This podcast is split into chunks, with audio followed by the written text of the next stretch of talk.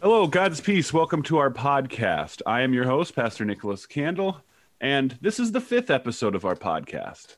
Today, we're joined by Pastor Jamin, Pastor Jason Salmi of the Vancouver Apostolic Lutheran Church and Jamin Holmgren of Hockinson, Washington.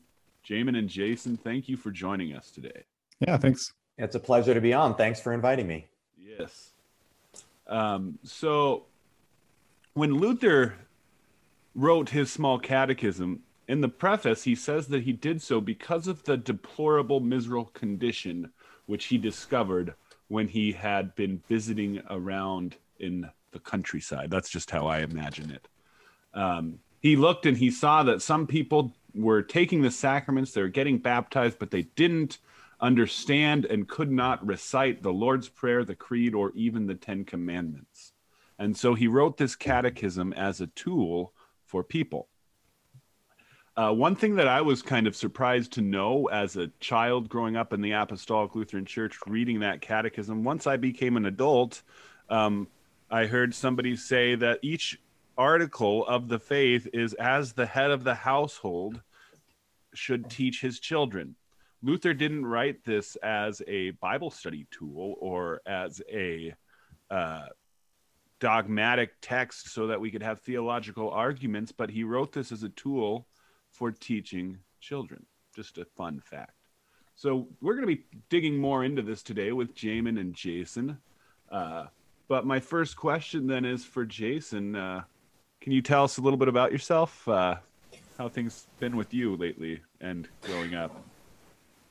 Good. Yeah, absolutely. A little bit about myself. Grew up in Chassell, Michigan. Uh, my parents, Robert and Carol Salmi, still live there in the same house I grew up in.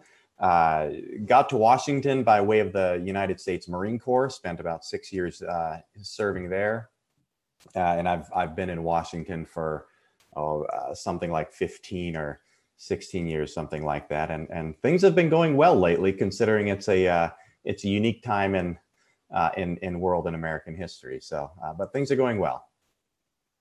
I went to seminary in the UP and uh, I usually say that that's the place where it's always winter and never Christmas. Was that your experience also? I personally love the winter. Uh, if I if I didn't actually have to to have a job where where I need to get around or or something like that, or if I could go to work on a snowmobile, uh, I I absolutely love the UP. Um, it has a relatively slow economy, which makes it challenging to uh, to live back there. But other than that, it's it's a place I I really uh, dearly love. You know, I this is a common thing with UPers. Like when I, it's not UPers. What? What's no, the no, term? sorry, Dan. uh, Yoopers. Yoopers. Thank you. Uh, you can tell I'm not from there.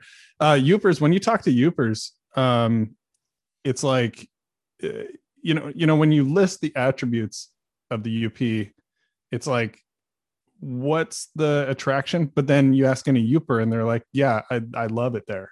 And so I don't know what it is. There's something magical about that place that everybody who's from there seems to kind of remember fondly. I do also note though, there are a lot of people who are from there. They they move elsewhere. so there, there are reasons true. they leave too. Yeah, you bet. And and people, I'm sure, have a lot of different reasons. Uh, but I, I, I'm sure just because it is a, a relatively uh, smaller, slower economy, that that has to play into it. But if Yeah. if you love nature, if you love the outdoors, if you love the the woods and the snow and the lakes and all that, uh, it's a phenomenal place uh, Yeah. to to live and and and to be. Now, you don't really have a Yooper accent though. Like once in a while, maybe something peeks through, but for the most part, I don't really notice anything. Maybe because I hear you every Sunday. I don't know, but it doesn't seem like you have a, a Yooper accent. You lost it somewhere along the way. Maybe the Yeah, Marine Corps I- beat I- it out of you. Well, I, I think that that you lose uh, quite a few people from different regions of the country lose their accents in the Marine Corps, uh, Yeah. and I think that's just the fact of a giant melting pot. Everybody uh, being in there, and and you you kind of end up with, except for people from Texas, they keep their accent. But but in general, you find kind of that that moderating towards I don't know a generic, Yeah. uh, you know, regionless accent or something. So. Well, that kind of happened with World War One, where, and I think actually the Civil War as well, where like regional, even dialects and languages, full languages were melded together into English. and then World War One kind of made it even more so like like it was more uh, less about accents and and things kind of became more pulled together. You see a lot of countries around the world that have very distinct accents and dialects between regions, but the US has kind of definitely been more of a melting pot. Sure. Becoming much more homogenous probably over time. For sure. So what about your faith journey? So you grew up in the UP. Did you grow you and you said you were raised in the Apostolic Lutheran Church. How how did that go for you? What's your experience? Well, my my route to to I guess where I would find myself today, which I, I would I would call myself uh, a confessional Lutheran. Um, the the ALC, the Apostolic Lutheran Church, uh, obviously, um, I, I, think most people listening to this podcast would would recognize the the great diversity uh, of of the potential doctrinal positions within our uh, within our our our faith community. Uh, but I, I, grew up in the Chassell Church originally. Uh, my family eventually uh, found our way to the Tapiola Church.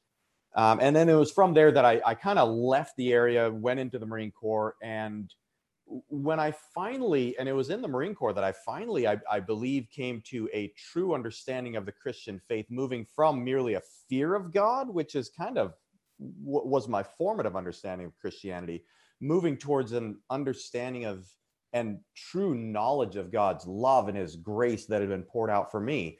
That happened while I was in the Marine Corps. And so being a bit more disconnected from our communities, like that. I, I kind of naturally found my way into community churches and various places that I was uh, found myself stationed around the U.S. and around the world.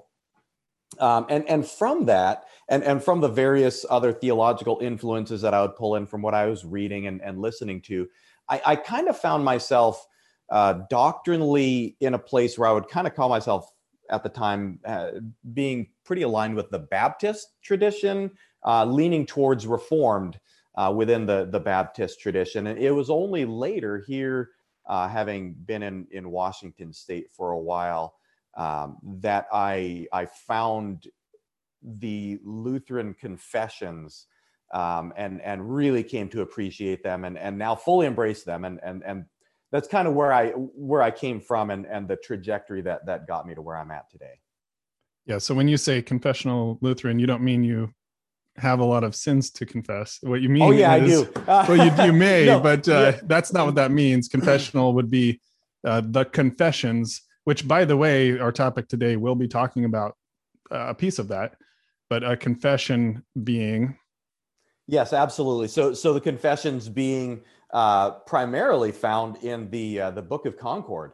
Uh, yeah. So you, you find you find the, the, the various distinctively Lutheran doctrinal statements uh, compiled together in, in, inside the Book of Concord. So, someone who's confessionally Lutheran would say, uh, yes, the Bible is the sole and supreme and only mm-hmm. infallible authority, but the, the Lutheran confessions are, uh, as with anything, we have to find ways to, to interpret and, and, and, and to, um, to, to formulate them in, into a systematic way of understanding. Mm-hmm. Um, and, and so a confessional Lutheran would say, yes, these act, uh, the, the, these accurately teach what the Bible teaches. Um, and, and so we hold to them. I have actually found uh, your journey, Jason, to be interesting to me because uh, I've been around you for, I don't know, I guess you said about 15 years that you've been in this area. And I remember meeting. I, I, probably met you before, but uh, you know, hanging out with you in my parents' living room, and uh, that was quite a while ago. And it seemed like that was probably prior to you really kind of uh, attending a ALC church full time. I don't remember exactly. You and Brooke. oh there. yeah, no, I, I, I, I uh, when I was out here, uh, even when when uh, Brooke and I got married, we were yeah. um, attending a a community church uh, mm-hmm. non-denominational. Uh, from there, we we found ourselves in Hockinson Church, and then eventually mm-hmm. uh, found ourselves in in Vancouver, where where we yeah. So, um, Jason, there was a time actually in my life where you um, emphatically uh, really blessed me. I, I can't remember the exact situation, but it was probably about 12 years ago or 10 years ago. Sorry, 10 or 12 years ago. It was before I went to seminary and we were at a Bible study at the Vancouver church. and we were talking about um, salvation and the nature of faith. And you said to me, I don't remember exactly where it was going or the context of the conversation. I just remember how emphatic you were that our salvation was in Christ alone. And that was something that uh, for a young man who was very much being, uh, you know, raised in the Apostolic Lutheran Church, uh, not that this was expressly taught, but it just, our human nature just goes that way that our works play some kind of role. Um, you really helped me to understand that nope, nope, nope, it's nothing but Jesus only.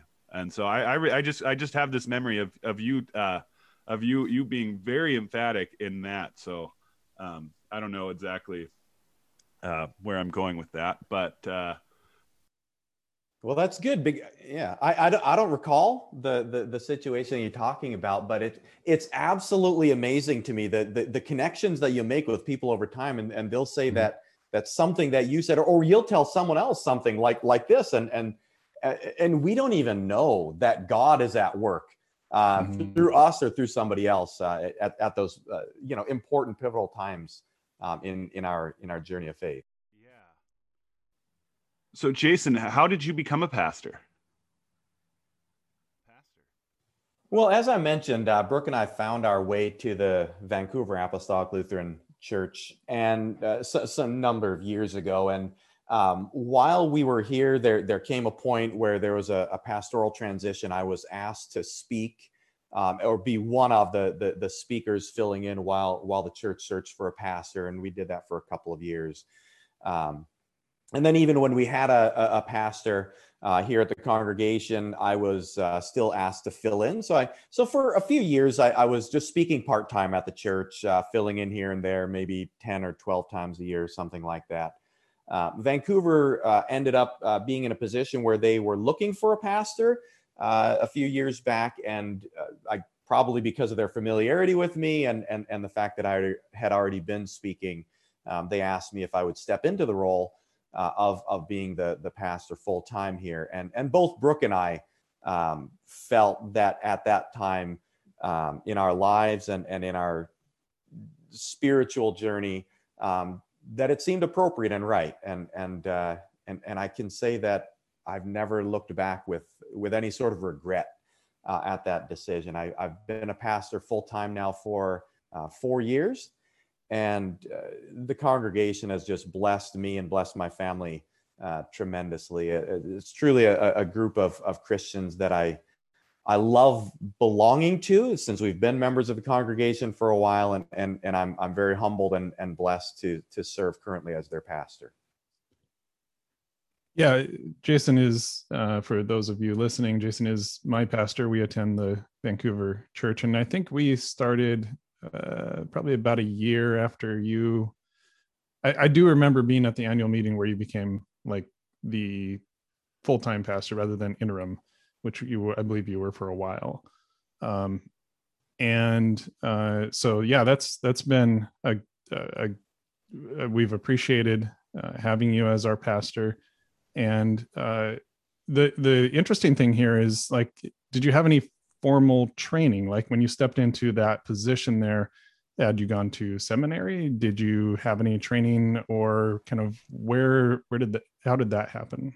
No, no, not at all. Uh, and and just to kind of kind of back things up to where maybe the trajectory to my being here now um, kind kind of landed. It, I would have to go back um, to that earlier time when, when I was in the Marine Corps, when when I uh, really experienced and, and began to understood uh, salvation by grace through faith, nothing to do with myself, uh, that that God had done it all through Christ for me.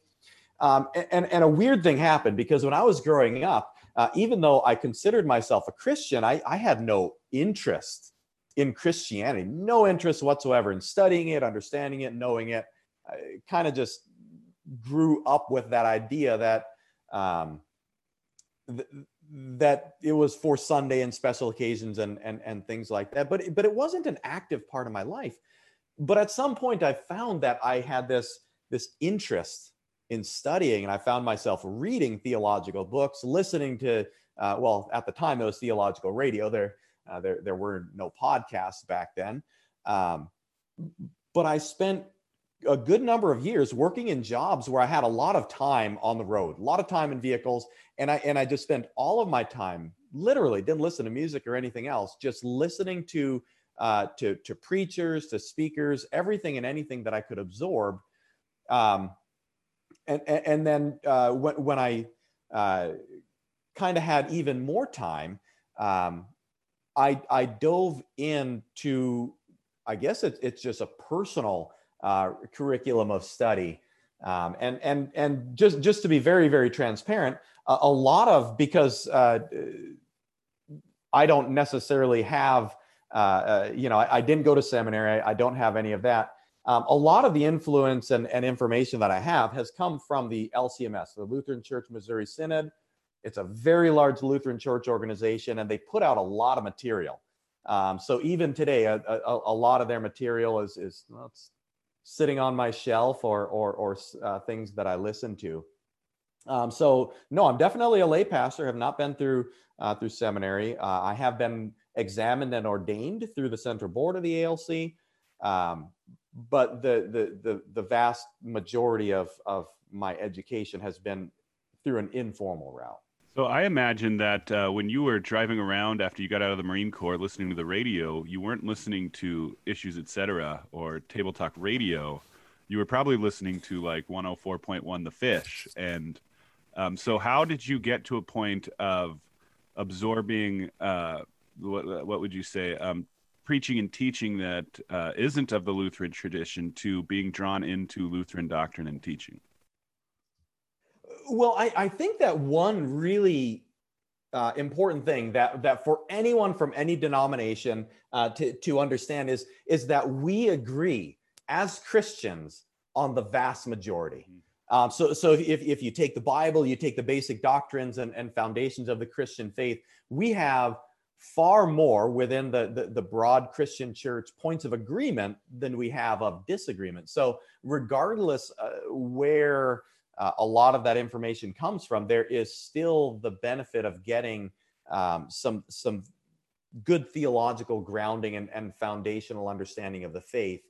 Um, and it actually wasn't all that much to change from where I was. I would just call myself non denominational uh, or something like that to fully embracing and taking on the, the, the Lutheran doctrines and the Lutheran confessions. Um, it, it, was actually, Jamin, through uh, your dad, Ron Holmgren, Pastor Ron Holmgren, was one of the uh, the instrumental people in that process. And I would argue and I would debate with him from the other side, and he would argue and debate from from a Lutheran perspective. And uh, and, and and at a certain point, I I I, it kind of clicked with me. I I I, mm-hmm. I, I think that the very first thing to to kind of fall into place was uh, was the means of grace uh, mm-hmm. understanding the means of grace as means of grace, as those things that uh, truly deliver because they are uh, uh instituted by Christ, um, because they they they have the promises of Christ uh, attached to them, that they actually deliver to us the grace given to us by God through Jesus Christ. Um, and, and, and so just that little turn it was a small turn a whole lot of things started to fall into place. Mm. and and that's when i really started to appreciate the cohesiveness of the lutheran confessions. I i hadn't understood until then that i was holding some things in tension. You know that that i would hold one kind of a theological thought on one side and and in another conversation or another topic i would hold something else but but you couldn't really put them together um, because there there was some sort of a discord or disunity um, so yeah. so part of uh, my my love for the, the, the Lutheran confessions is is just that uh, that cohesiveness that that brings it all together, and in ways that I can look in the Bible and I can say, I believe this is what the Bible teaches about these these things. Yeah, it's amazing how many misconceptions you might have as a kid or whatever, where there are these things that you do, but they don't have the meaning attached to them. And when you do find that meaning that is that that can be assigned and where they fall into place within the whole salvation story uh, it, that was similar to me as well where i grew up hearing this stuff and my dad had his own kind of uh, you know journey through all of this as well and a lot of it mm, had yeah. to do with reading the church fathers and reading and deep diving into this stuff and saying like why like we we read of course luther's small catechism which we'll be talking about uh, we we teach that to our to our young kids. What what you know what what are the deeper meanings behind all of these things? And i i feel like that was just very instrumental of course. And there were some other resources for me as well uh, pastor jonathan fisk who was L- lcms as well uh, was certainly someone who had an impact on me when i listened to things and of course my dad as well so it's it's been uh, it's been an interesting time period over the I would say probably the last 20 years that that a lot of these transitions have happened. So Jason, are there any pastors who have had a big impact on your life and your ministry now? So uh, as I mentioned, uh, Pastor Ron Holmgren was was a very large and, and pivotal influence uh, on me in in in more recent years. Um, but going actually way back, go all the way back to my my days at the Chassell Church um, and and this may surprise some people um, who who kind of just know the dynamics and, and know the different people and and and maybe where I uh, am doctrinally right now. Uh, but I would harken back and, and say Carl Kula actually had a an immense impact on me uh, as as a as a young child growing up. Um, he would come in and, and and he would preach every now and again. He was actually uh, the one who confirmed me.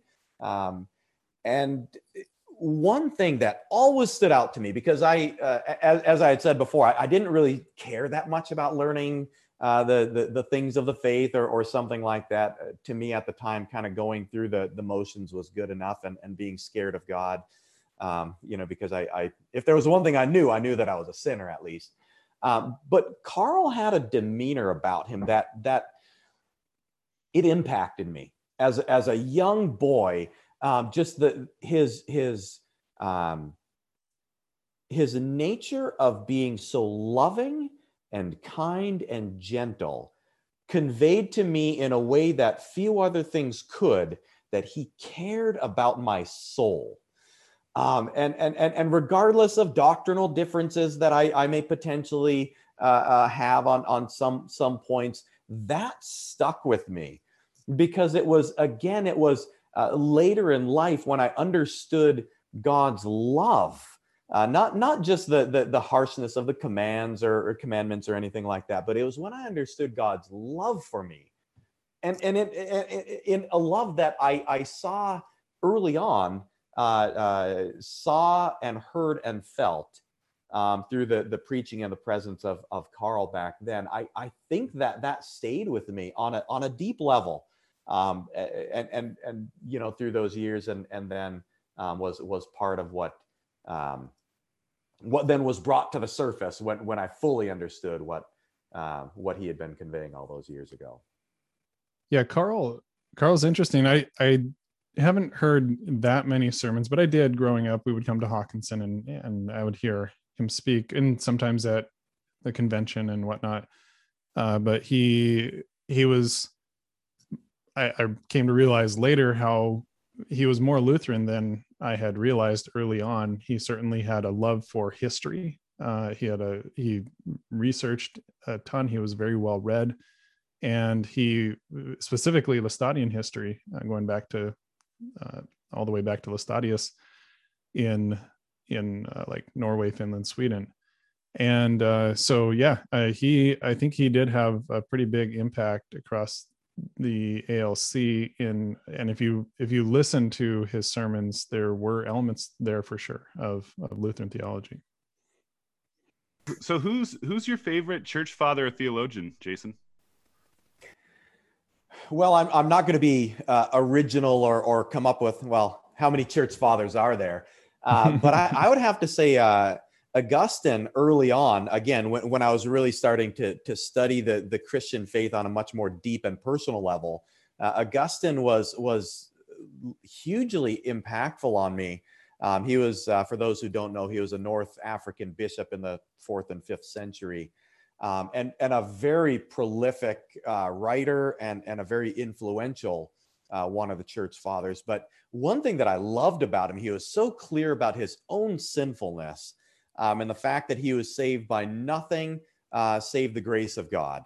Uh, that that that was um, his uh, kind of his drum that he beat, and and I, I resonated with that, and and still do today. What about uh, what's what's your favorite book? Give us a theological one and a non-theological one. Oh man. Okay, so uh, we'll start with with non-theological, and and I'm I'm kind of a nerd. I'm I've been a a, a bookworm ever since I was uh, young, real real young. Um, and my my my canned answer is my favorite book is usually the one I'm reading, um, although not right now. I, I I am wading my way through Moby Dick currently, and I'm not enjoying it at all. uh, but I will finish it. Um, but going going back, um, I, I recently reread War and Peace and loved it. I was actually, I mean, as long of a book as it is, I, I was just kind of uh, let down when it ended. I, I wanted it to keep going. The, the storytelling, Tolstoy and, and some of those um, the, those Russian uh, literary figures are just so good at what they do and to tell a story um, I, I, love that. But I, will slide the scale all the way to, uh, you know, from War and Peace to, to sitting on my nightstand right next to it is, is Patrick McManus. Um, mm, so, you know, yes. I'm, uh, I, I, I love, I love the deep and heavy reading and I, I, I, am a huge fan of the, the, the light and the humorous as well. Mm-hmm. So how about theological? Uh, as far as a theological, uh, theological book, um, uh, the Confessions by Augustine is is definitely one of those those uh, fundamental books that that I would um, that I would point to, but also uh, one that I actually try and reread every single year is the Screwtape Letters. Mm-hmm. Um, I I, I yes, Lewis. Re- oh, I you know it, it's not a book that you read to try and learn doctrine or anything like that, but but to me to to take it up and to be re reminded of the fact that we are in a spiritual battle here while we are on this earth, and everybody is. And the things that are happening all around us, are, there are things happening on a plane that we are just generally not in tune to. Um, I, I, love that reminder um, of, of, of what all is going on at all times around us, as well as the, the importance uh, of it all, um, and, and, and the, the importance of the fact that uh, that, that we can know for certain that we are saved uh, by grace through faith in Christ alone, um, regardless of, of, of what, what uh, rages on in the unseen realm around us. Um, let's let's transition to our topic. Um, when I grew up with the Catechism, um, I grew up studying it, um, but I did not grow up learning it. For whatever reason, I did not understand um, those chief parts. And in my life, the the time that it came on the forefront was I was attending a um, Baptist youth group because one of my friend's girlfriends went there, and I decided to go with them. And in Castle Rock, um, the only youth when I was growing up were me and my two cousins, Jana and Rachel. And so there just wasn't a whole lot of youth activity in our church at that time. And uh, I had branched down to Hockinson and the big crowds there, but I was still living in Longview. So that's just kind of where I was. But I went to this youth group, and the youth pastor there, who's still a good friend of mine, asked me a question. And he asked me, he had grown up in Castle Rock. And so he knew some of my older cousins and was familiar with our church. And he said, So, what do apostolic Lutherans believe about baptism? And uh, that was a huge moment in my life because I had no clue. And so thankfully, he asked me, What do apostolic Lutherans believe? Um, because had he asked me, What do you believe? that would have sent me down a different path. So I go home, I crawl under my bed, I dig out my catechism, I turn to the question and answer section about baptism, and I read it. I go back to him the next day and I say, Well, this is what we believe. And uh, we have this theological debate that I didn't feel equipped for didn't feel ready for, but I had the answers, and it was just kind of an amazing thing. um, and and that comes to, uh, I think, the heart of Luther's intent for um, for preparing it. That that people would, and that's kind of our intent for this podcast. That people would know what they believe and why they believe it, and it's just such a concise explanation of the scriptures. Really, you could say it's a compilation because that's really what it is. It's just a a big, thick volume or a small volume um, with a lot of big impact um, of what the scriptures are. So, um, one question: Why why is it called the Small Catechism? Well, as the name may imply, there's also a, a large catechism. uh, which, if anyone has a, a, Book of Concord, you'll find uh, there in those pages, um, or you can you can find it standing alone. But but Luther's Small Catechism is is the smaller condensed version um, that that is, as he puts it, um, for the the heads of household to instruct and, and to train uh, their their children. Yeah, Nick alluded to this earlier in his intro, but Luther at the time found that the state of of education uh, for children and and even beyond children in Germany was was pretty bad. It was like people didn't understand basic just even like basic questions. They didn't understand the basic questions. And he understood the importance of education. He was a doctor of theology. He understood uh, that education was extremely critical. And he basically uh, was like, okay, well, uh, I guess I need to write it. I need to do this. I need to write this and disseminate it. It also, of course, corresponded uh, with the with the Gutenberg press, which allowed him to uh, make copies much easier than in the old days, in the very old days, I should say. Uh, so if, if, if I can just uh, give it in Luther's own words, he he mm-hmm. he tells us in in his own preface to the Small Catechism why he wrote it, and and after a brief introduction, uh, stating that it's it's for all the faithful and godly pastors and preachers. He says this: the deplorable, miserable condition that I discovered recently when I too was a visitor has forced and urged me to prepare this catechism or Christian doctrine in this small, plain, simple form. Mercy. Dear God, what great misery I beheld. The common person, especially in the villages, has no knowledge whatever of Christian doctrine and unfortunately, many pastors are completely unable and unqualified to teach. This is so much so that one is ashamed to speak of it. Um, so, so it went all the way from from the laity all the way up to the the, the pastors and, uh, and and the teachers and uh, and and just as as you you both have mentioned, this um, this was uh, something that that he necessarily had to do uh, because of, of this, this condition. And, and here's the key point because a little bit later in his preface, he cites James 3 1. Uh, that, that, that's the footnote to turn to. And this is what James 3 1 says Not many of you should become teachers, my brothers, for you know that we who teach will be judged with greater strictness so the, the, the concern is for all of the people and the concern is for primarily those teachers and preachers, those who are going to disseminate the, the knowledge, understanding, doctrine of the Christian faith.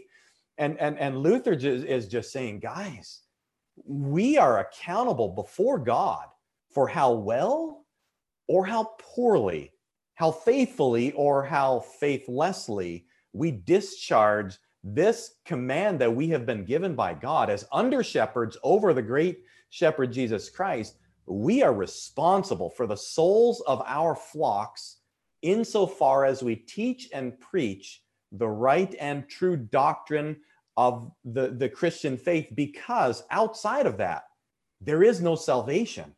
Um, and and so so it's it's because this is such an absolutely um, critical matter that just that the foundations and the fundamental principles of the Christian faith be truly and well understood by everybody from pastors uh, on down to, to the youngest um, uh, believer. Um, th- th- that's why he then prepared uh, the catechism as he did. He didn't seem to mince words when he would give his opinion. It seemed like he would strike right at the heart of it. He didn't really care who he offended when he said it. And but the thing about Luther is he wouldn't just stop there at the criticism. He would also do something about it. He was an incredibly prolific writer and he would, you know, like he said there, it's really bad. This is horrible. I guess this is the Holy Spirit telling me hmm. I need to do something to make it better. And then he just did it. He just wrote it.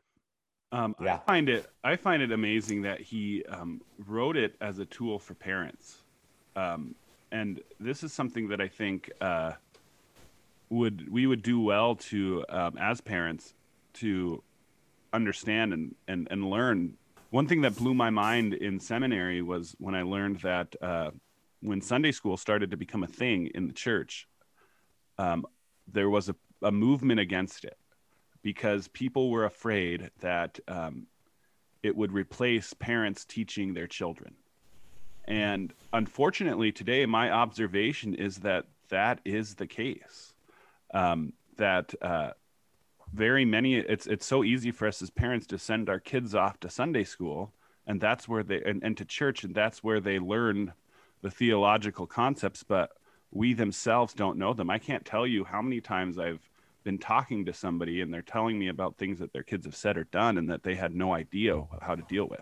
And I mean, I guess that's just part of being a parent that kids are going to ask in very amazing, insightful questions that uh, we ourselves don't even take the time to consider. Maybe that's something Jesus talked about when he meant having faith like a child.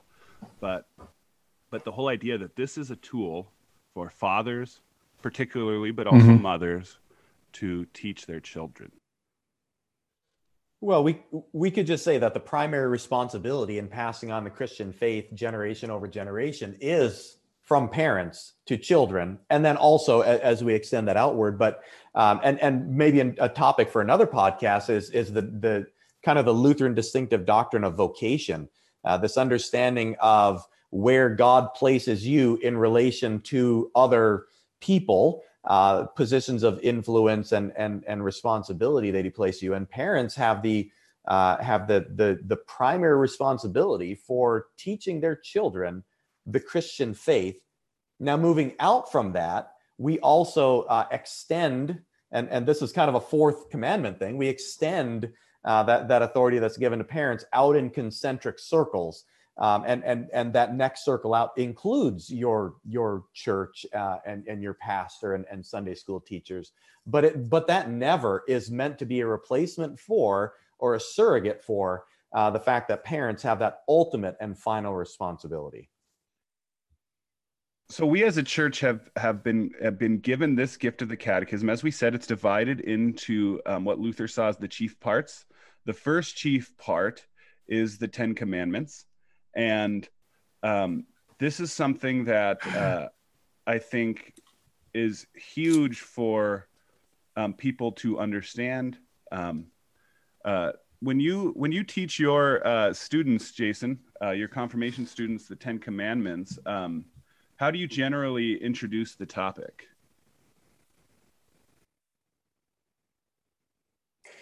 Well, there, there, there's a couple of ways, and and I think there is a, a theological genius to Luther's putting the Ten Commandments first.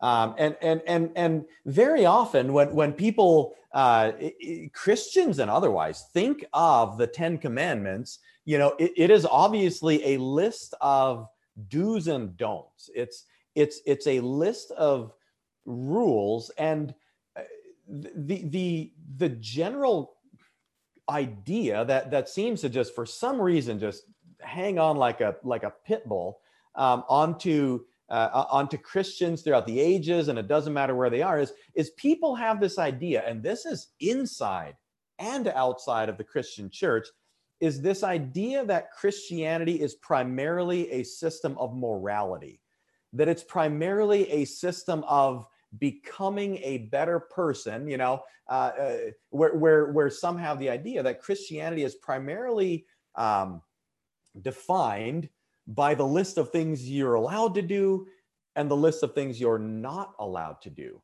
Um, but that's absolutely incorrect. And that's most certainly uh, not why the, the Ten Commandments is first, because well, first of all, we understand that that no one can be saved, as I believe Nick you mentioned earlier. No one can be saved in any way by what they themselves do. It is simply impossible.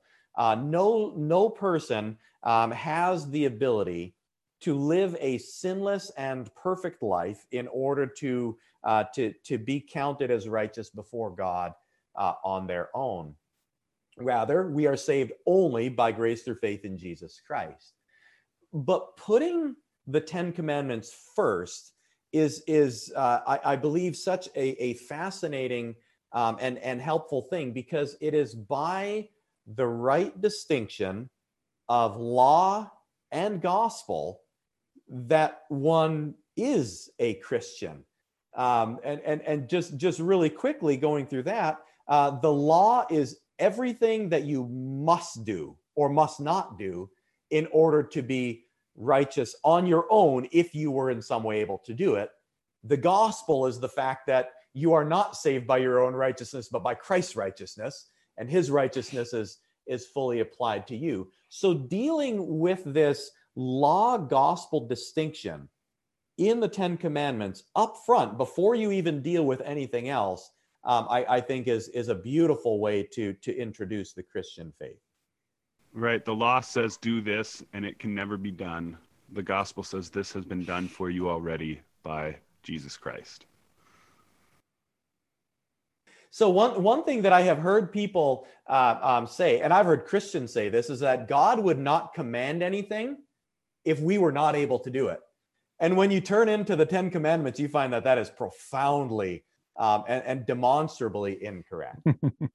yeah, at the very first one, you find yeah, very from page one, basically. Yeah, from the first sentence. I am the Lord thy God. Thou shalt have no other gods before me. So as we deal with these commandments, this law of God, um, it's I think appropriate to deal with how God presents the law in the scriptures because one of the biggest objections that I find from atheists or from people who don't tend to understand the faith, this is even something that troubled me for a time is that why is it that we seem to follow some commandments and not others? Like as Christians, we're very clear that um, adultery is wrong, that murder is wrong, yet we are more than willing to wear clothes with divided fabric, to eat bacon, and to deal with those things. So, Jason, is there a distinction in this law, or why why does Luther just have the Ten Commandments and not the whole Levitical law?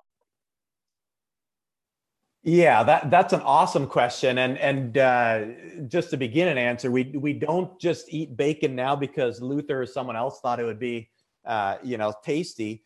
Um, but what we always want to do is is we don't play with the Bible fast and loose. We there, it's it's not that we take some parts seriously and other parts we we take less seriously, but rather we always always always allow the Bible to interpret the Bible.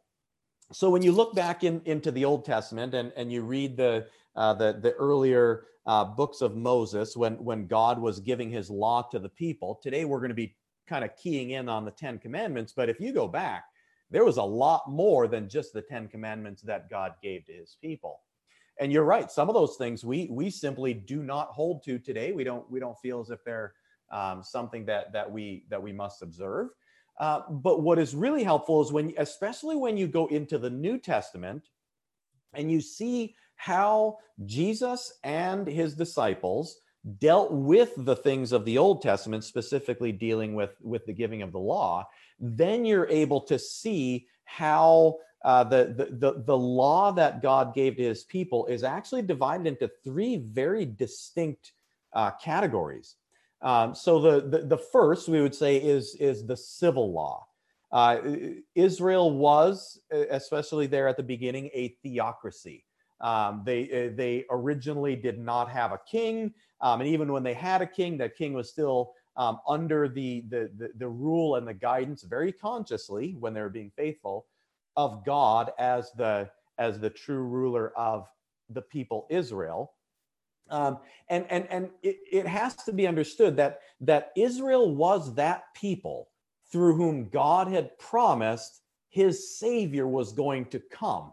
And so so there there's a, a real uh, critical interest in that line of people remaining distinct so that it would be clear when the Christ comes, he having come through this line uh, is, able to to to uh, be recognized for uh, as the one who holds that office sent by God. So, so the civil law would be all those things that dealt only with the people of Israel uh, uh, up until the coming of Jesus. So, so you have things like no intermarriage. Uh, they, they, they were not to uh, to marry in with other groups of people when they went into different lands or when people came into their lands. They were to remain very very distinct and separate and and the primary reason behind that was was that messianic line remaining unbroken so that the, the Messiah, the, the Christ, the Savior, could be could be recognized. And, and God was using this people to bring him into, into the world for his own purposes.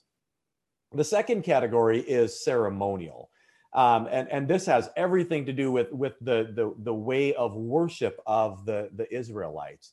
Um, everything from uh, uh, from from their their observances and their festivals all the way up to and, and kind of the pinnacle of it being uh, uh of their religious life being the sacrificial system um, and and every bit of that was uh, pointing people in faith towards the promise of God's salvation that he had promised all the way back in the Garden of Eden when, when he told uh, Eve that, that there was going to be enmity between uh, the deceiver and her and her seed. Uh, but there was going to be one who had come from this seed that is, that's later going to be kind of refined into the people of Israel. Uh, but the promise was that there was going to be one who, though, uh, though the serpent would bruise his heel, he was going to crush the serpent's head um, and, and that is fulfilled in Jesus. When, when we look through um, through the Bible, then then then we we see that that Jesus is absolutely the the complete and full fulfillment of that. He he's the one who is the full and final sacrifice, which is why we don't uh, offer sacrifices uh, or or anything like like that anymore. And and and and so, but people say, well, why don't you still do these things? How can you know for sure that those were only pointing towards Christ and we maybe are supposed to still keep doing them? Well, we go to, to a place like uh, Galatians chapter 3, starting at verse 23 where Paul writes, Now before faith came, and, and that, that's the fullness of faith, that's the understanding of the object of our faith, Jesus Christ. Now before faith came, we were held captive under the law, imprisoned until the coming faith would be revealed. So then the law was our guardian until Christ came in order that we might be justified by faith. But now that faith has come, we are no longer under a guardian. For in Christ Jesus, you are all sons of God through faith. For as many of you as were baptized into Christ have put on Christ. There is neither Jew nor Greek there is neither slave nor free. There is no male and female, for you are all one in Christ Jesus. And if you are Christ's, then you are Abraham's offspring, heirs according to the promise. So the civil law, all believers have been absorbed into the what you call the people of Israel, the, the, the, the people of God. Uh, and, and the ceremonial law, that, that has also been fulfilled uh, in Christ. Mm-hmm. We, we no longer we no longer have that. But then we move to the final category, and that is uh, encapsulated in the Ten Commandments. That's, that's kind of the, the condensed version that the Bible gives us of, of God's moral law, which the formula of Concord uh, puts very, very helpfully when it says that the Ten Commandments are the revelation of God's will. Uh, th- th- this is God talking to uh, all people throughout all time upon whom this moral law is binding uh, and and and immutable and it is it is god's revealing of the way that he has created us who he is who we are how we are to relate to him how we are to relate to one another. Um, and and so those the the moral law would never be able to be done away with uh, be, because this is this is god's will then uh, being being given to us. Yeah, and, and it seemed like Paul was very concerned within Galatians, his letter to the Galatians, about this kind of this particular topic uh, way back then, where there was a controversy between like you know is the Mosaic law for Gentiles, you know, for those who are not uh, Jews. Oh, sure. And and so th- this this was popping up, and I think he meant to clarify it and say, "Hey, this is this is how how you're supposed to how you how you should really be thinking about this." And, and, and, through Acts, you you find those things being broken down as well. That where where where the Gentiles were being brought in, where the sacrificial system was being done away with, or was already done away with, where uh, where even the distinction between clean and unclean animals that people could eat that was wiped out with Peter and his his vision of the sheep. So so so so then uh, uh, I, I, guess just to complete the loop. So we said that that we know that the civil and ceremonial laws are no longer binding uh, on on mm-hmm. God's people. So we say, well, what about the moral law? Um, mm-hmm. You know, because because if everything is fulfilled in Christ, then people have this idea of then we throw off all law. Uh, and, and this is the idea of antinomianism, which is just the, the 25 cent word for no law or against having law. Um, and, and, and, and, and so we say, well, can we find in scriptures that these are still binding on us?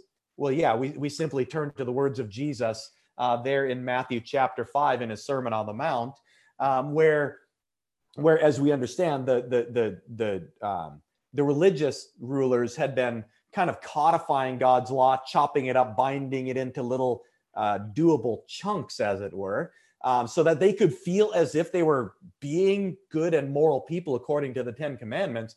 Uh, and, and Jesus simply wipes that out. He says, You have heard it said, and that, that is people's interpretations of what it says, things like, You shall not murder. Uh, but then Jesus tells anyone that, that if you even hate your brother or your sister, you call them a fool or an idiot you're mm-hmm. liable to that commandment. You are li- just as liable as uh, to, uh, according to the the punishment that that comes with transgressing God's will, as if you had actually killed the person. So Jesus takes the full weight of the moral law and he actually increases it. Because this is going to again be the the natural human inclination. Okay if this law is binding on me if i still have to do it then i need to find some way to be able to do it. Um, but then what what the Bible wants to and what Jesus wants to make very clear is yes, it is binding on you, but you can by no means keep it. Uh, not even in the least, and there is no human being who is walking planet Earth, uh, save one who walked planet Earth, who, who is able to keep this moral law. Yeah, for the listeners, if um, you're you're you're interested in this, um, there's a very entertaining video put out by a, a, YouTube channel called Lutheran Satire, and I will put a link to that video in the description. And it's just an entertaining way to understand this distinction mm-hmm, between sure. the moral law and the ceremonial law. And I think that's very helpful because um, uh, I, I, remember a time in my life where, like I said, I was very troubled by that distinction. Someone I was serving at Eastside, I'd been to seminary, and someone asked me, "Well, why do we wear divided fabrics, um, but then we don't, um, you know, we why are we allowed to break some of these commandments but not others? And and it I stumbled over it and said, you know, I'm going to have to get back to you. I don't really.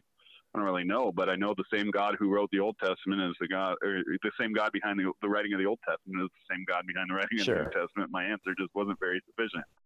And uh, um, the the other thing that I think is is really um, helpful in understanding that distinction is um, what you said when you said that the moral law is God's will for our life.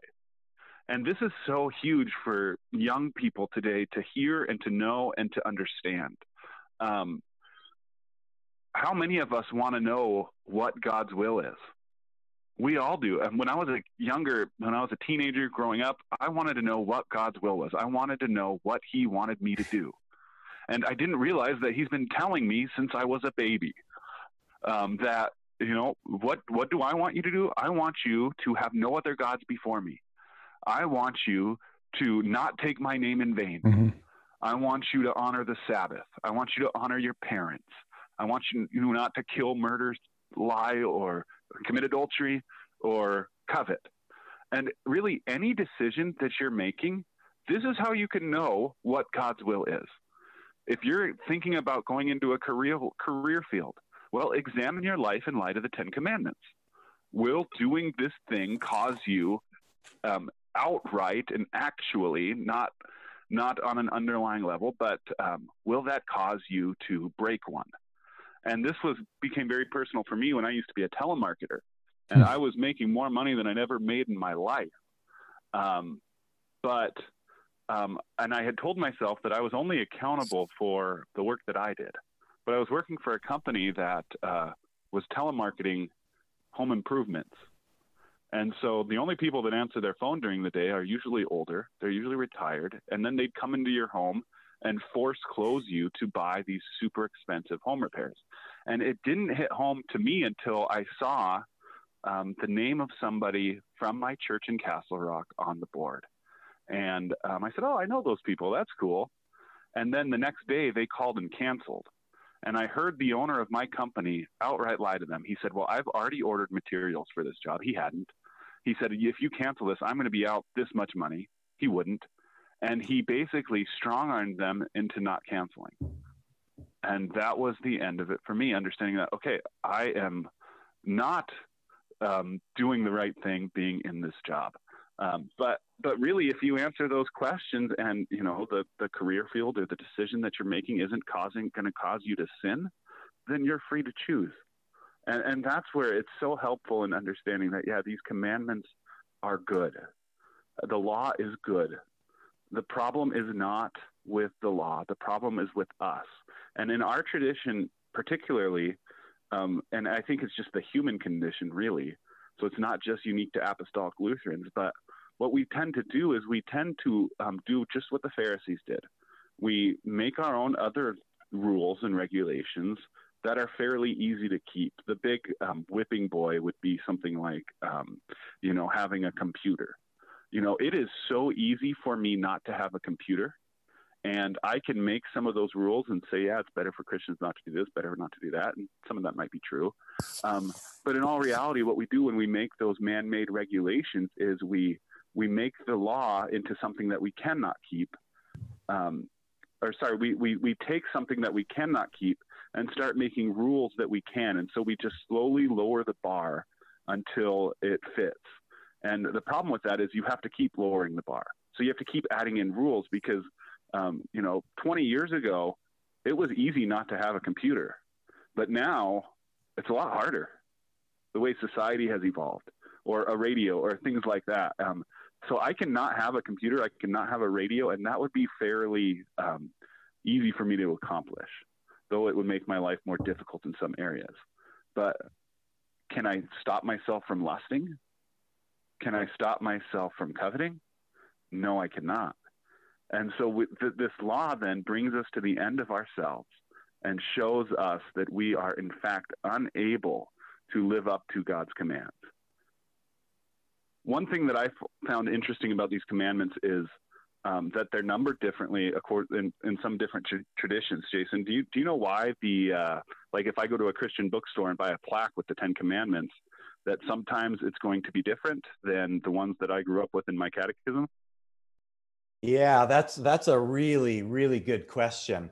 Um, and, and if if you go back and and you you go to God's giving of the law there to Moses on on Mount Sinai, um, it's it's not the easiest thing in the world to count and to number exactly ten commandments. And and and and you know some people say well then why in the world do you make it 10 why don't you make it 9 or 11 or however it just reads naturally and most easily? Well, we say scripture interprets scripture.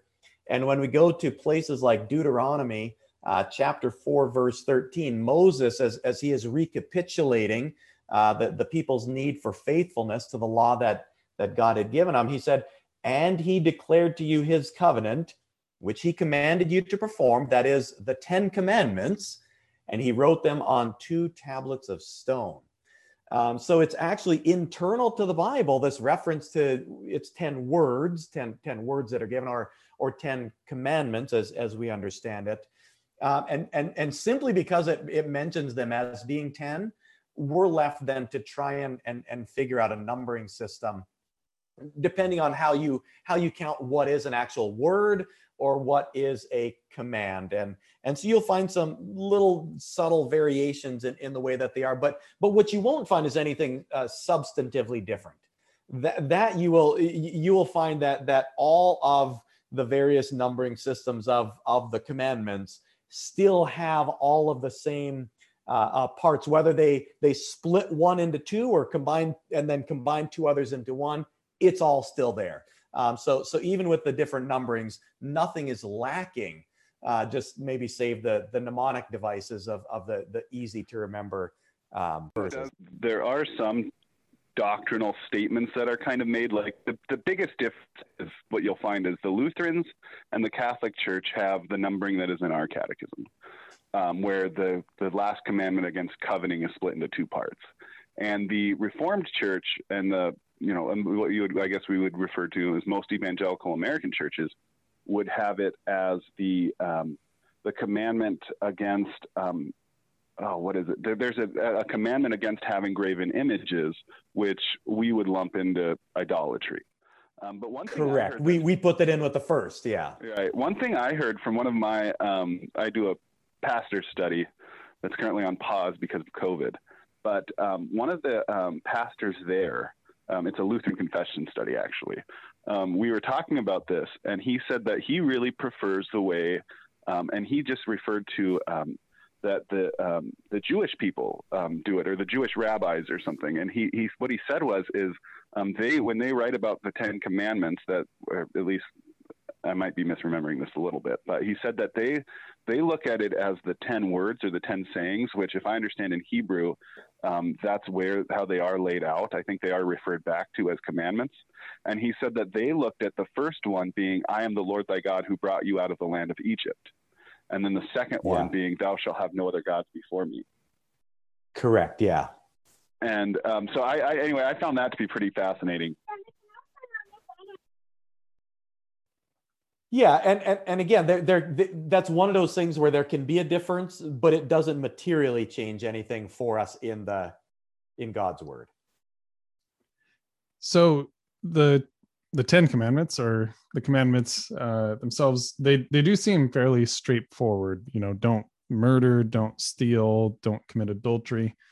They're kind of they're right on the nose. They're very uh, they, they almost seem self-explanatory. But I think that that feeling is probably more so because we're steeped in it from a very young age. Like this is uh, kind of the basis for a lot of the laws that are that are made for you know across the land. Um so did you know before the 10 commandments did people really not think it was bad to murder steal etc oh yeah that, that's an excellent question.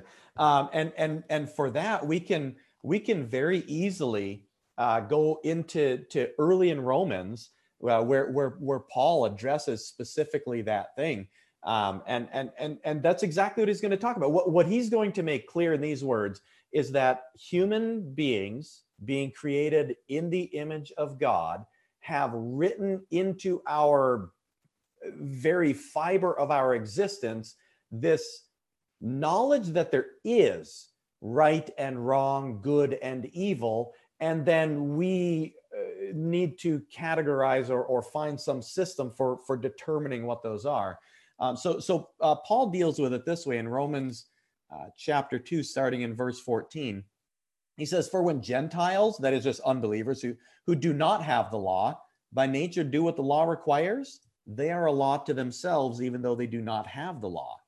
They show that the work of the law is written on their hearts, while their conscience also bears witness, and their conflicting thoughts accuse or even excuse them. Mm-hmm. Now, what, what, what's really interesting about that is I I, I have heard uh, uh, Christians use those exact verses to basically say that those who have not heard the gospel and so have not had the, as they would put it, chance to uh, uh to, to to know and to decide uh, wh- whether or not to accept or, or reject salvation through Christ um, that, that they have a that they have a conscience of, of their own. It, it either accuses them or it excuses them. Uh, but that's not at all what Paul is getting at. Paul, Paul is not saying that that they are then, uh, if they're excused by their consciences, then they are excused before God. But rather that he's simply saying that they have a conscience, and all human beings have a conscience. That uh, that, that our conscience is what accuses us or excuses us. And one of the fundamental uh, uses of the Ten Commandments in us is that they calibrate the conscience. Uh, the, the, the, the, human conscience is, is very easily and perpetually knocked out of alignment. It is easily influenced uh, by, by, by our own thoughts and and and by by external um, thoughts and and and and other forces. Uh, and, and so what we find is is an absolute need to be continually recalibrated in light of this clear revelation of God's will, uh, where, where we can determine not not do I think a certain thing is right or wrong, but according to God the Creator, is that thing right or wrong? Uh, one thing that we we kind of find ourselves getting into then is um, theologians have uh, called it that there's three uses to the law. Um, could you could you talk about that a little bit? How does how does God and and it's important when you talk about the use of the law that it's not man who does this, but this is God working. But but what are can you can you talk about the three uses of the law? And um, the third one is a little controversial, but I, I don't really think it needs to be. But but could you elaborate on that? Well, Nick, I, I think that you did the very helpful thing by indicating that at, that the way that God's word is used is not at the hands of a person. Uh, that, that that it's not a person then wielding it and determining how it's used, but rather that it is God Himself who uses His word in in uh, three very distinct ways. And and the way that we we typically deal with that when we're talking in um, in confirmation class or in Sunday school is is we use the pictures of a curb, a mirror, and a guide. Um, and and and what we find uh, there in Romans is is Paul's making it very clear that that God has written the idea of right and wrong and some very general categories like not murdering and things like that into the the human mind and understanding.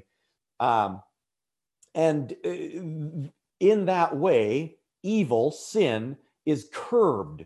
Uh, so people look around, they say, "Look at how bad the world is. Look at how much sin there is in the world." Um, and and and we simply have to look at, at the Bible and say, if it were not for the fact that God curbed sin in the world, even through even in unbelievers, um, that that it would be infinitely worse than any anything we can imagine. But then this it's it's actually the second use of the law that is what we call the the chief theological purpose of the law uh, that, that God has given his law not so that we could determine how to become righteous, but rather to act as a good mirror because the human being will always try and justify ourselves. We will always, always try and make ourselves righteous. We'll, we'll try and draw the line just so that we're inside of it on, on, on the right side. Uh, but but the but the, the law of God is a is a very clear mirror that when you look into it and you understand what it actually says, and we'll, we hopefully we'll, we'll get into a little bit of what it actually says because it's way more than just it seems like on the surface then you find out that there's no way of being righteous on your own. You can't even come close. And that then drives you in desperation for a savior from from salvation coming from the outside. So so so the chief theological purpose of the law is that mirror that that that shows us our true need for a savior so that we can then hear the gospel that we can hear the good news that salvation has been given to the world uh, through through the the work that was already completed uh, through Jesus Christ as as given uh, by by God's will. And and then that that last use of the law is is one who has been redeemed one who knows and and, and Paul will will say this in, in various places one who who is not um, who, who, who is not under the condemnation of the law anymore. We know that Jesus has bore all that condemnation for us, but we still, desiring to know God's will, uh, uh, look into His law to say, then how do we live? Uh, and, and and and and it's pretty much all of the the epistles. If you go into the Bible, the epistles just just lay this out where where Paul and the other writers will will tell people call, they'll call them believers. They'll say, "You are believers, dear brothers and sisters in Christ. I thank God when I think of you. Now knock this off. You're doing this wrong," or commending them, saying, "You're doing this well," um, and and and continue uh, to to hold fast in that way. So so they are also um, a, a, guide for the Christian to know God's will in our lives. So if you say, "Hey, I, I want to know," like you said, Nick, I want to know what does God uh, uh, desire of me in my life uh, look look in there and, and you'll find it complete. Yeah, that's that's really helpful. Um, one thing I'd like to do as we as we um, start to wrap up this episode is deal with the commandments themselves. So um, Luther has these very helpful explanations. Um, we all lear- learn them and recite them in confirmation, and um, they all uh, they all begin with the term "We should fear and love God, that we may or may not," in whatever commandment he's talking about. Um, when I was a kid, I looked at that fear and love God in a, a sense that um, uh, I looked at it without really understanding what he was talking about. So, um, Jason, could you um, maybe talk about the understanding of um, what Luther's getting at when, in his explanation to the commandment, he says, um, like to the one about bearing false witness, he says, We should fear and love God that we may not be lie, betray, or slander our neighbor, but instead speak well of him and put the best construction on all that he does. Um, what does he mean by um, fear and love? So one of the things that we really have to understand, and, and maybe in a future podcast, we'll, we'll be able to dive, take a deep dive into uh, the, the, the, the commandments because there's so much in them. But, but what we have to understand is they are not a disjointed list of rules. Um, and, and, and they can almost seem like that on the surface. But if you actually start to study them, there is a full uh, a, a cohesiveness uh, behind all of them. And, and one thing that, that theologians will often point out is that all of them hinge on the first. If you ever break any of the other commandments, you are always breaking the first commandment because you are not fearing, loving, and trusting God above all things, but you are placing something else, whether it's your own reason, your own mm-hmm. desires, your own pleasures. Uh, uh, you're, you're, placing something or someone one else into that place of God. Um, and, and so all the commandments circle around and have to look back at that first commandment and say, You shall have no other gods. You will recognize him as God, the one who, the one who, uh, uh, uh, as Jesus will said, don't don't fear those who can only kill your body, but fear Him who can not only kill your body, but but is able to to then send you into everlasting punishment. Um, so the fear of God is just a, a righteous acknowledgement that He is God, but it's also love. It's not a fear of truly being afraid because it's love, knowing that that we are already uh, redeemed and reconciled to Him, blessed children of His through Jesus Christ our Savior. Um, so, so with any commandment, while we're uh, looking at them, we, we just keep that that fear and love of God foremost, um, and then as that is central, then then all of the others simply say, well, then then God, you are God, I am not. Tell me your will, and if I don't like it, I need to change. Uh, amen. yeah, and and one of the things that this is kind of an interesting kind of device that Luther is using in the Catechism to to have some repetition. As you said jason it reinforces that that and connects it to that first commandment. Um but i, I went and actually looked up the you know der kleiner catechismus which is the uh, the actual german version of it and because i was curious like is this just an englishification that happened or did he actually say this and it actually says wir sollen gott fürchten und lieben which i've I have a couple of years of German. I, I, it, it means literally, we should God fear and love, which is, you know, the way you would say it in German, but it is we should fear and love God. And uh, yeah. it says that on each of these every time. Uh, that you can see it on each of those commandments in the original German. Uh, he he absolutely meant to put it there, and it it did survive through to hmm. uh, our Sunday schools. And if someone is German and listen to me butcher that uh, accent, I, I'm sorry. Generally, theologians break up uh, the law into tables. Are, are you, you're familiar with that distinction, right, Jason? Right. So the, the first table, yeah. So could you speak to that a little bit, and then maybe talk about each table? Sure. So so very briefly, the the first three commandments we call the first table of the law. Uh, those uh, make clear to us who God is, who we are, and our relationship and our obligations to Him. The second table of the law, the, the remaining seven commandments, tell us, since we know who we are, it instructs us who our neighbor is, and it, it, it tells us what our relationship and obligations towards them are. And the reason why this is, is, is so necessary and that the commandments are so necessary Um, if you look back all the way to the Garden of Eden, Adam and Eve only needed one command. We need quite a bit more. And that's because once sin entered the world, sin is, uh, theologically speaking, a turning in upon oneself. It is, it is thinking of yourself as being the supreme and the highest uh, arbiter of right, wrong, good, and evil. Um, and, and, and so God's law is necessary to come in and to tell us we are not the arbiter of good and evil, God is. And then he is going to explain to us that rather than being inward focused, he would turn us to be outward focused, first of all to him, and then also flowing out that to our neighbors in, in our daily lives.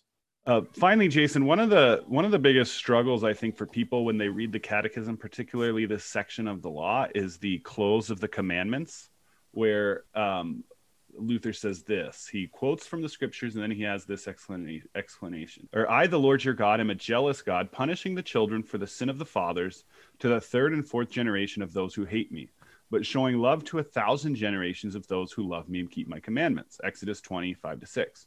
What does this mean? God threatens to punish all who break these commandments. Therefore, we should fear his wrath and not do anything against them. But he promises grace and every blessing to all who keep these commandments. Therefore, we should also love and trust in him and gladly do what he commands. Now, people look at that, and um, there's there's um, some misguided idea that somehow there's generational sins that God will um, punish the child for the sins of the father. I, I, don't think this is. I have my own ideas as to what he's getting at here, but um, uh, and and then um, it almost sounds though that in the "What does this mean?" section that Luther is, you know, saying the opposite of what we've said here. That it's um, that this is something that you can attain salvation by keeping. So, um, would you uh, would you uh, elaborate on that? I think that that Luther does a the biblically accurate thing which is always pointing us towards our need for a savior. There is life in the keeping of the commandments. The Bible is clear. If you can keep the commandments perfectly, then by that righteousness you can live. But the clear uh, uh, uh understanding of the commandments tells us that none of us can, and that that continually through our entire lives points us back towards faith in Jesus Christ, the only righteousness, or the only righteous one who kept the commandments and then also paid for the the the, the wrath, uh, the the debt of wrath that, that was due to us for for our own uh, breaking of the commandments. And uh, so that's why the the Christian life is not a I have believed and now I'm I'm just on on the road uh, and and and I do whatever I want. But the Christian life is one of daily repentance and faith, acknowledging ourselves to be sinners. That's why uh, that, that's why Jesus, in the Lord's Prayer, puts on the lips of all believers on a frequent basis these words Forgive us our trespasses. So we should always be aware of our sin in our lives. Um, we should we should always. Uh, I, I, like the way you had uh, Pastor Travis Sepala on a, a, a, few episodes ago, where he said the Word of God reads us. And we as believers say, uh, I, I, welcome that. So, so when God's commandments uh, are turned towards me, I like to tell people that that if you're uncomfortable every now and again in hearing God's word, that's a good place uh, because that is God's word reading you, exposing to you something that was uh, maybe you had a blind spot to before, and it, putting its finger on something you've grown comfortable with, but that God would not have in your life and not have you be comfortable with, uh, but but but would ha- rather have you turn in repentance once again, a frequent and continual uh, aspect of our faith, and then. Uh, the, the the two sides of repentance come in. It's not only sorrow and contrition over sin, turning away from it, but in that exact same move, the turn away from sin must be a turn then towards our Savior Jesus Christ and full faith and confidence that we are saved because He has kept the commandments perfectly on our behalf um, and, and, and we have received his righteousness and are counted as righteous before God on account of him. Yeah, that's that's marvelous. So um, one thing that I think people um, struggle with is the idea that um, children can be punished for the sins of their fathers, and they feel like Luther is giving credence to that idea. I think it's important to note that um, that text from Exodus doesn't necessarily mean that God punishes children for their father's behavior. Children often end up falling into the same sins that their fathers or mothers are struggling with, that there is repercussions and consequences that that uh, you know an alcoholic father or an abusive father who abuses his children a lot of those it causes issues in those kids that they start um, manifesting and doing the same behavior. But i also think it's important to note that in this text the context is idolatry. And it says that the punishment for that would be visited upon the children. And so the idea being that um, when you're going off after other gods then your children are not going to have a solid foundation of faith. And that even though that is at your charge, even though that is your fault as a father, the kids are going to suffer for it. Um, so don't let this section of the commandments um, cause you to struggle or, or, or don't listen to the people that will try and frame it in a different way. But the, the whole point of Luther wrapping this up is just as you said, Jason, to, to, um, to point us back to what God's word says. Um, and, and I think that's so important because in our day and age, um, we're we're we go back to what I tend to think of as um, uh, the, the the the the temptation of the garden. You know, the devil said, "You will be like God, and you will know good and evil." And uh, I like to ask my students, what did Adam and Eve know as, in far as far as what good and evil was before they ate of the fruit?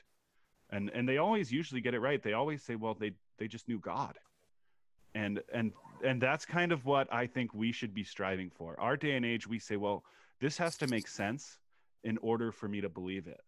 Um, but really it just has to come from god and then we should receive it. But now instead we measure god against um, our knowledge of good and evil and say well god wouldn't do it that way or well no it can't be like that. And we judge him and say that he's actually evil or terrible or all these different things. Right. uh, one church father um, said, I do not seek to understand in order that I may believe. Instead, I believe that I may understand. And you might have heard me say that before, but that's because it is so important. And this is all about our use of reason. Do we have a use of reason that comes to the scriptures and places ourselves above it? Or do we place ourselves under it and let it inform our worldview as jason said let it be our final authority let it determine what's right what's wrong what's good what's bad what's true and what's false and if we do that then that is in line with that first commandment of fearing loving and trusting in god and I think that's as good of a place to stop as any. Unfortunately, we have some time constraints on this episode, so we're out of time. Jamin and Jason, it was great having you guys. Thank you so much for joining us. This episode of the podcast was brought to you by the Eastern Mission. So thank you, Eastern Mission. We certainly appreciate your support. Um, of course, our goal is to become a listener supported. So if you'd like to join us in that, you can click on the Patreon link in the description. And of course, we'd also appreciate your support and prayer. Well, thank you for tuning in. Until next time, God's peace.